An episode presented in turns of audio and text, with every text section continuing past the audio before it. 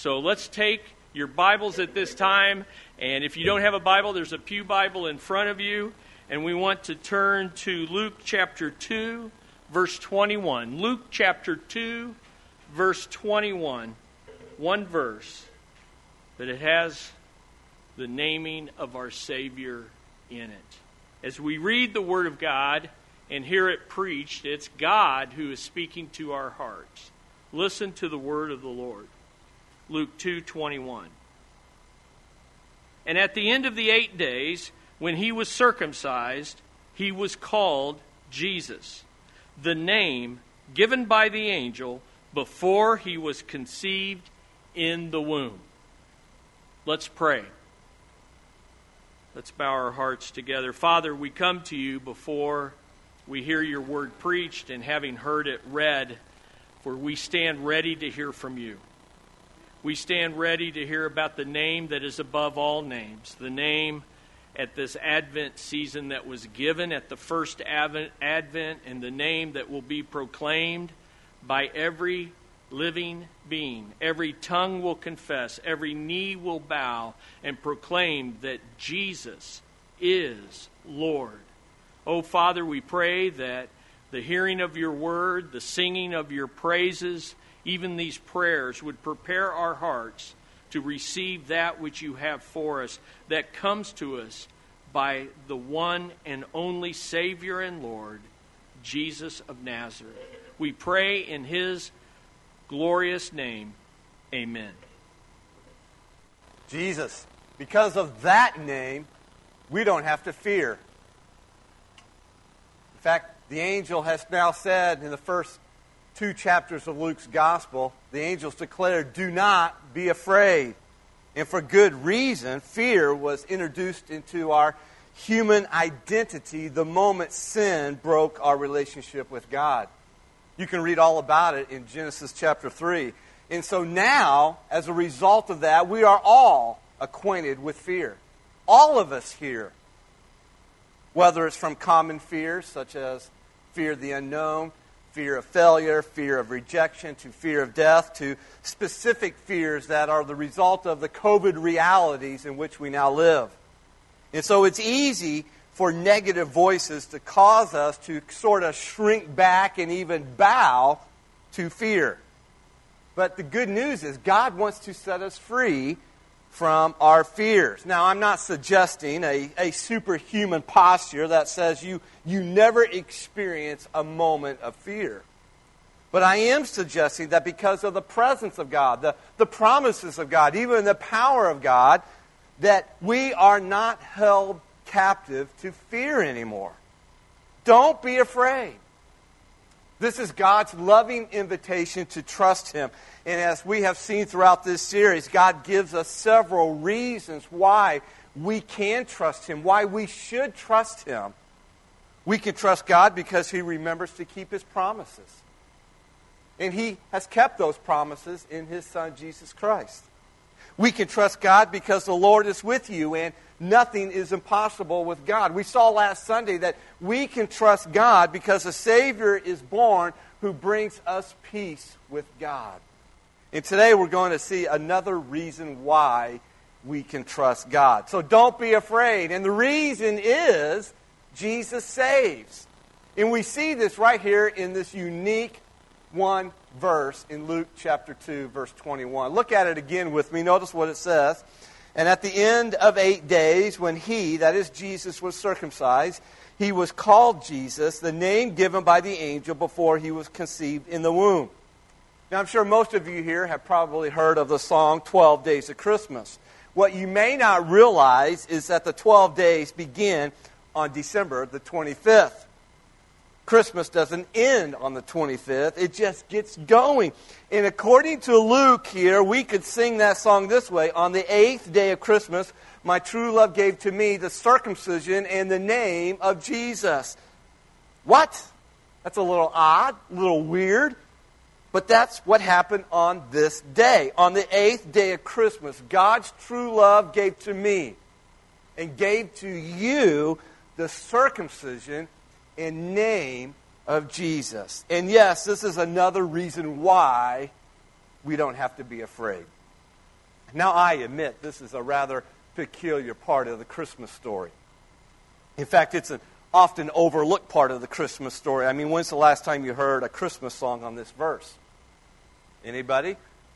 I don't think any of us have sung a Christmas carol about the circumcision of Jesus Christ. I mean, how many of you have read a Christmas card about this verse, about the circumcision of baby Jesus? As one author said, if you doubt that it's overlooked, consider this. Whenever the Christmas story is read from the Gospel of Luke, it almost always starts in verse 1, goes all the way through to verse 20, and then we tend to skip over this particular verse so we can get to the story of Simon and Anna.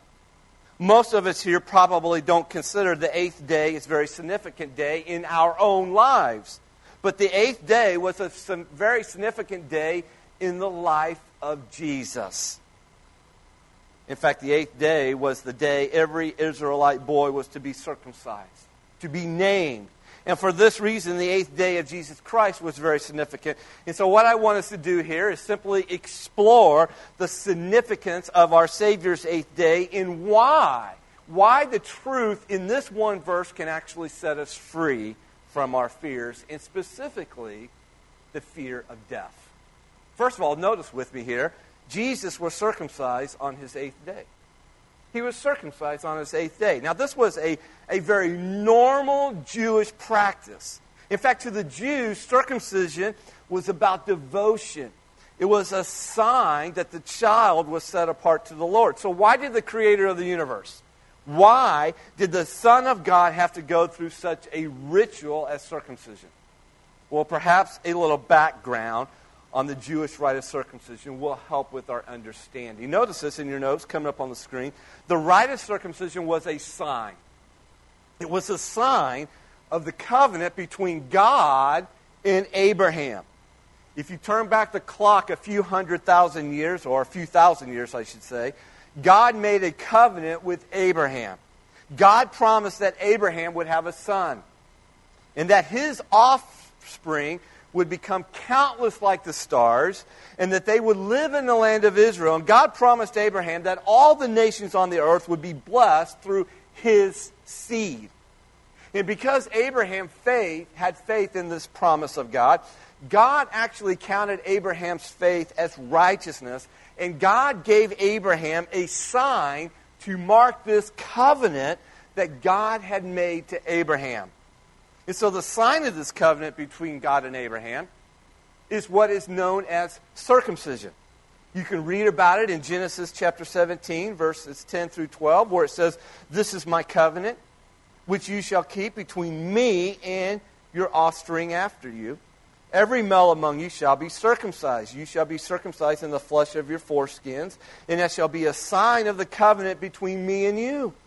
He who is eight days old among you shall be circumcised, every male throughout your generations, whether born in your house or bought with your money from any foreigner who is not your offspring.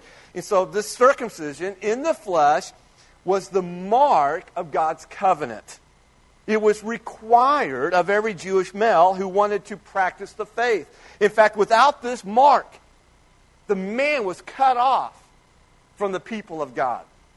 He cannot even be part of the people of God, nor would he receive the blessings of God. So, who then was the seed of Abraham through whom all the nations would be blessed? Well, it was none other than our Savior, Jesus Christ, who, as a baby, was now passively keeping the covenant of circumcision. And his parents circumcised him on his eighth day. Now think about it.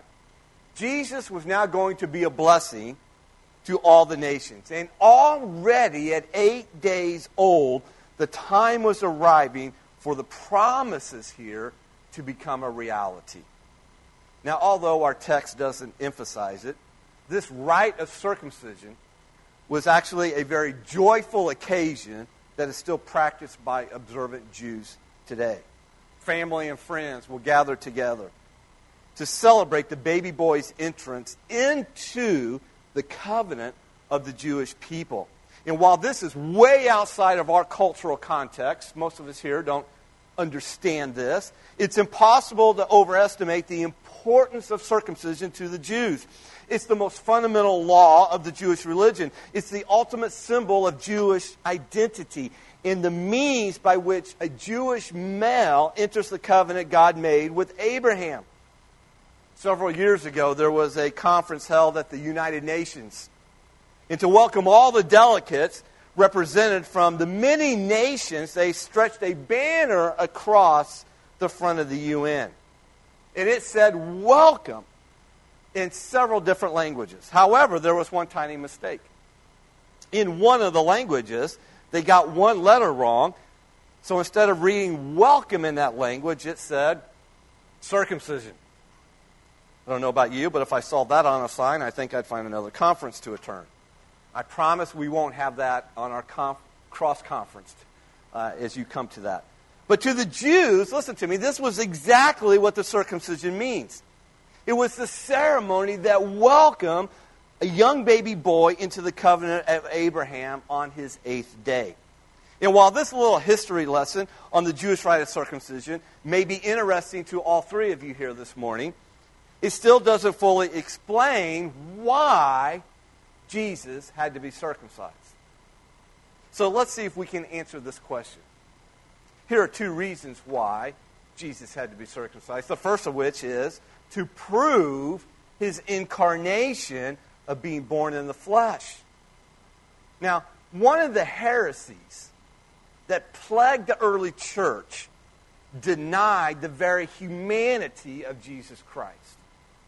The teachers of this heresy taught that Jesus only appeared to have a human body.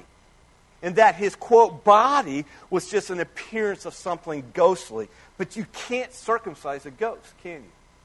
In fact, the Apostle John, one of Jesus' disciples, he, he's very clear that Jesus was born in the flesh when he writes in John chapter 1, verse 14, And the Word, that is Jesus Christ, became flesh and dwelt among us.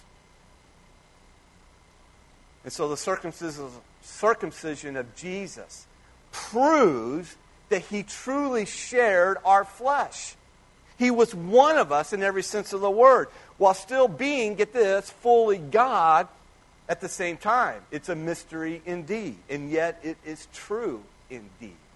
The second reason Jesus was circumcised was to demonstrate his obedience to the law of Moses. Some of you might recall what Jesus said in the Sermon on the Mount. There in Matthew chapter 5 verse 17, Jesus himself says, "Do not think that I have come to abolish the law or the prophets. I have not come to abolish them, but to fulfill them." And so it was necessary that Jesus be 100% obedient to all of God's commands or laws. And the very first of those laws was circumcision. In fact, we find this again in Leviticus chapter 12, verse 3, where God said, And on the eighth day the flesh of his foreskin shall be circumcised. And that's what Paul meant later on in Galatians chapter 4, verse 4, when he said that Jesus was born of a woman born under the law.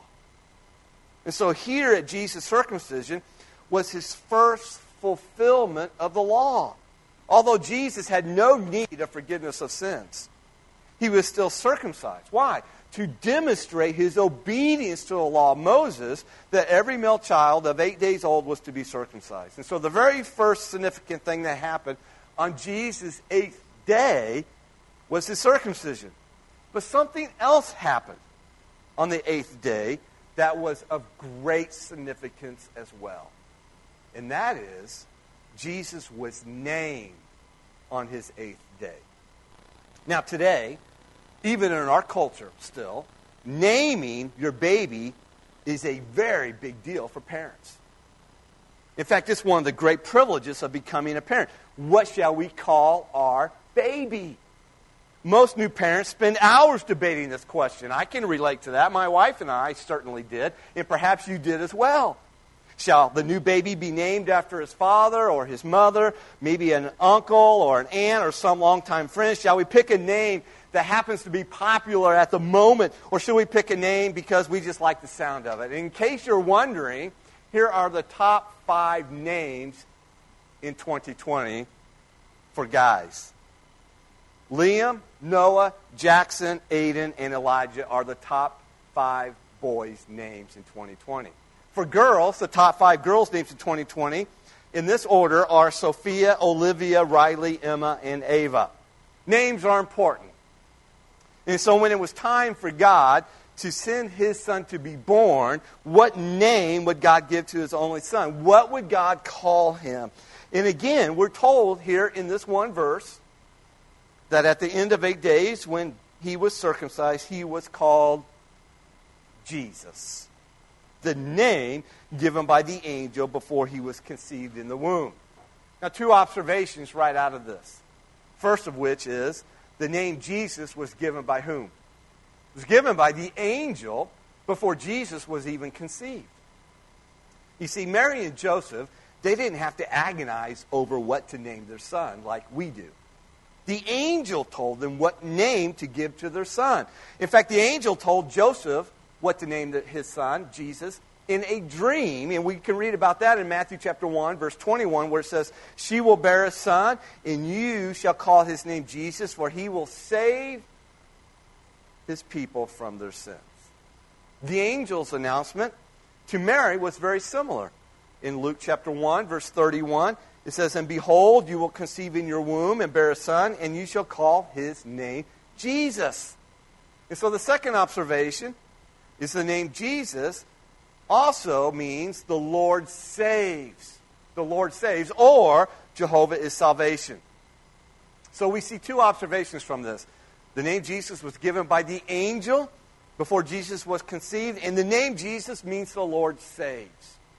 How many of you know what an aptronym is? Ever heard of that word, or you know what it is? Aptronym is when someone's name matches their occupation. In other words, what they're called describes what they do. In fact, often in a humorous or ironic sort of way. In fact, here are some true examples. Uh, James Bug, what do you think his occupation was? An exterminator. Dr. Bowser was a veterinarian. Dan Druff was a barber. Dr. Russell Brain was a neurologist. Robert Coffin, an undertaker. Dr. Smiley, you can probably figure that one out, an orthodontist. Roy Grout is a bricklayer. Dr. Whitehead, a dermatologist. Sonia Shears was a hairdresser. Dr. Pullen, a dentist. And my, my favorite one is Scott Free. What do you think he was? a defense attorney. The name Jesus actually matches his purpose in life, his mission in life. He's the Savior of the world. He's the Messiah. He's the Lord of salvation. But the name Jesus, notice this with me, also points to our great need as human beings. You see, Jesus came to save us from our sins. As Paul states in 1 Timothy 1:5, here is a trustworthy saying that deserves full acceptance. Christ Jesus came into the world to save sinners, of whom Paul says, I am the worst, or I'm the chief. So let's step back from this a moment, and here's the question Is there a connection between Jesus' circumcision and Jesus' name? Is there a connection between the two? And the answer is absolutely yes. In fact, think of it this way what would it cost Jesus to be the Savior of the world? Jesus paid for our sins with his blood on the cross. So here's the connection Jesus is just eight days old here. And already his blood is being shed for our redemption of our sins. As one commentator writes, his circumcision was his first suffering for us. And so Jesus was circumcised for us, and later he will be crucified for us. And so I hope you're beginning to see that there's a direct line from Jesus' birth to his circumcision and ultimately to his cross, which brings us to the significance of our Savior's circumcision. Notice this the circumcision, circumcision of Jesus, it foreshadows the blood he will shed for the sins of the world with his death on the cross. Now, what's interesting about all of this is that most likely Jesus was circumcised in the home of Mary and Joseph in Bethlehem. And Joseph himself probably performed the circumcision. Now, we don't know that for sure, but if that is true, then just think with me about the symbolism of it all. Jesus begins his life by shedding his own blood at the hand of his earthly father. Those few drops of blood point now to the bloody way that his life will end on the cross at the hand of his heavenly Father. Listen, this means that we cannot understand the circumcision of Jesus apart from the cross of Jesus. Jesus was born to die. And on the eighth day, his blood was already being shed for us. Joseph and Mary called him Jesus. And the shadow of the cross followed him all the days of his life. This is why Jesus came. This is why he was born. This is why he died to save us from our sins. Now, we are living in unprecedented times here in 2020. In fact, you're probably tired of that word being used to describe 2020. And yet, the fact of the matter is, it is true. We're living in unprecedented times where the COVID 19 pandemic has triggered a, a surge in what mental health experts call death anxiety. Preliminary numbers suggest that the United States will see more than 3.2 million deaths in 2020. By far the deadliest year in U.S. history. With COVID 19 killing more than 300,000 Americans, depending on what you believe about the stats. U.S. deaths increase most years, so some annual rise in fatalities is to be expected. But the 2020 numbers amount to a jump of about 15% and could go higher once all the deaths from the month of December are factored in. Now, that would mark the largest single year percentage leap since 1918, when tens of thousands of U.S. soldiers died in World War I, and hundreds of thousands of Americans died in a flu pandemic that year. In fact, in that year, 1918, death rose some 46% from the previous year. And so, yes, now, death is all a part of our everyday lives. You see it everywhere. You cannot open up your phone and, and read or get onto social media without death being there. Death is a part of our everyday lives. And as a result of this unique year of 2020, people are now even overwhelmed more by death anxiety. Death has a way of doing that to us. Shocks us, scares us, even sobers us up. And if COVID makes us think about our own mortality, makes us think about our destiny after we die, then I say that's a good thing. In fact, Martin Luther said we should live with the day of our death constantly before our eyes. That way we won't be surprised when the day finally comes. And come it will, because the statistics are awesome to contemplate. One out of one person will die someday. No one gets a free pass. And so, what we see even today at the end of this year is death is a problem for all of us. Death is all around us as a result of our sin. But the good news is, the good news is that Jesus saves so we don't have to fear death. Hebrews 2:14 tells us that Jesus came to destroy him who has the power of death, that is the devil. And so Satan, we're told, has the power of death, and he uses this fear of death to keep people enslaved to their sins. But Jesus has broken that power. He did it 2,000 years ago on Easter Sunday morning by rising from the dead. And so, yes, the devil still has the power of death. He still holds it in his hands, in that all will die someday. But he has been rendered powerless over the children of God because, listen, folks, if you know Jesus Christ, though you die physically, you will live eternally with Jesus himself. And so, hallelujah, right? Jesus broke the bondage of death by delivering us from the very fear of death with his own death on the cross in resurrection from the grave. In the circumcision of Jesus, now foreshadows the blood that he will shed on the cross in order to save us from our sins. So don't be afraid here this morning. The last Sunday of 2020. Don't be afraid. Why? Don't live in fear of death. Why? Because Jesus saves.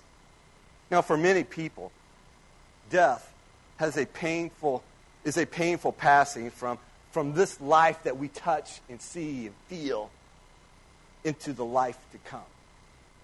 In the process of dying, I readily admit, can be agonizing for many.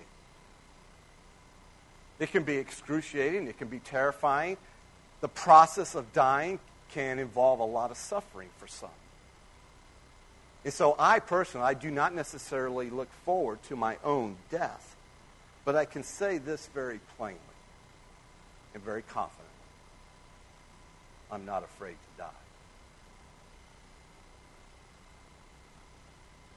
If you find out that I should die of cancer or COVID, be assured I was ready to go. And it's not because I'm some kind of Rambo type tough guy who can simply look death in the face and laugh at it. No, that's not why. And it's not because I'm some super Christian either. And it's not because my occupation as a pastor makes me some holy man. No, I'm ready to die because of one reason and one reason only. I know Jesus as my Savior and Lord. And He, He alone has freed me from the fear of death. What about you this morning? You here this morning that are sitting with us in person. Are you fearful of death? What about those of you who are watching online? Are you fearful of death? Or have you allowed the Savior Jesus Christ to help you overcome that fear because you now know Him as your Savior and Lord? You have put your faith and trust in Him to save you from your sins. You know, on Christmas Day, most of us gathered around the dinner table with a few family members, maybe a few friends, to celebrate the birth of our Savior. And today I want to invite you to come to the Lord's table to remember the significance not just of our Savior's birth, but of our Savior's death on the cross. Listen to what it says in Hebrews chapter 2, verses 9 and 10, 14 through 18.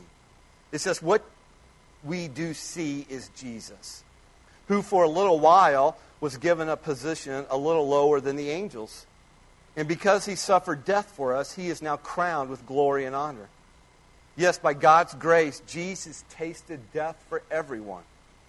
God, for whom and through whom everything was made, chose to bring many children into glory. And it was only right that he should make Jesus, through his suffering, a perfect leader fit to bring them into their salvation. Verse 14 says, Because God's children are human beings, made of flesh and blood, the Son also became flesh and blood. For only as a human being could he die, and only by dying could he break the power of the devil who had the power of death.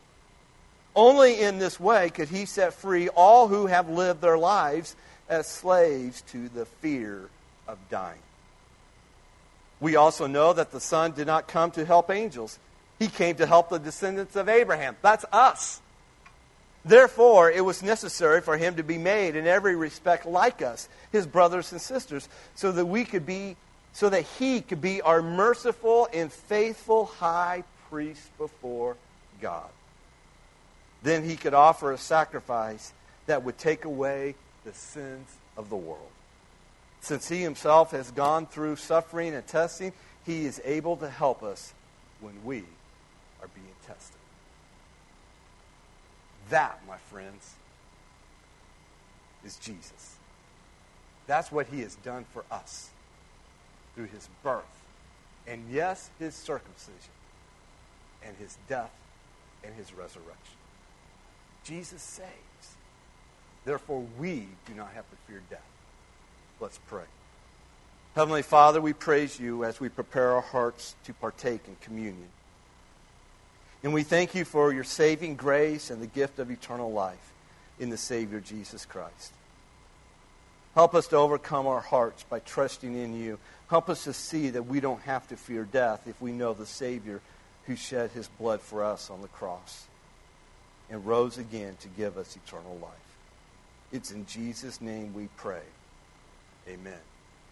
Here at LifeBridge, followers of Jesus Christ, that is, those who who trust Jesus for their salvation, those who identify with Christ in baptism, and then commit to Christ's body in membership of a local church of like faith and practice. You are now invited to participate in communion. We here at LifeBridge, we also believe that the bread and the juice represent the body and blood of Jesus when he died on the cross. And it reminds us of who our Lord is and what he has done for us and is still doing for us even now and will yet do for us when he returns. Oh, we look forward to that day. And that's why we pray, Come, Lord Jesus, come. You may now take your communion packet, open it up, and participate in communion at this time.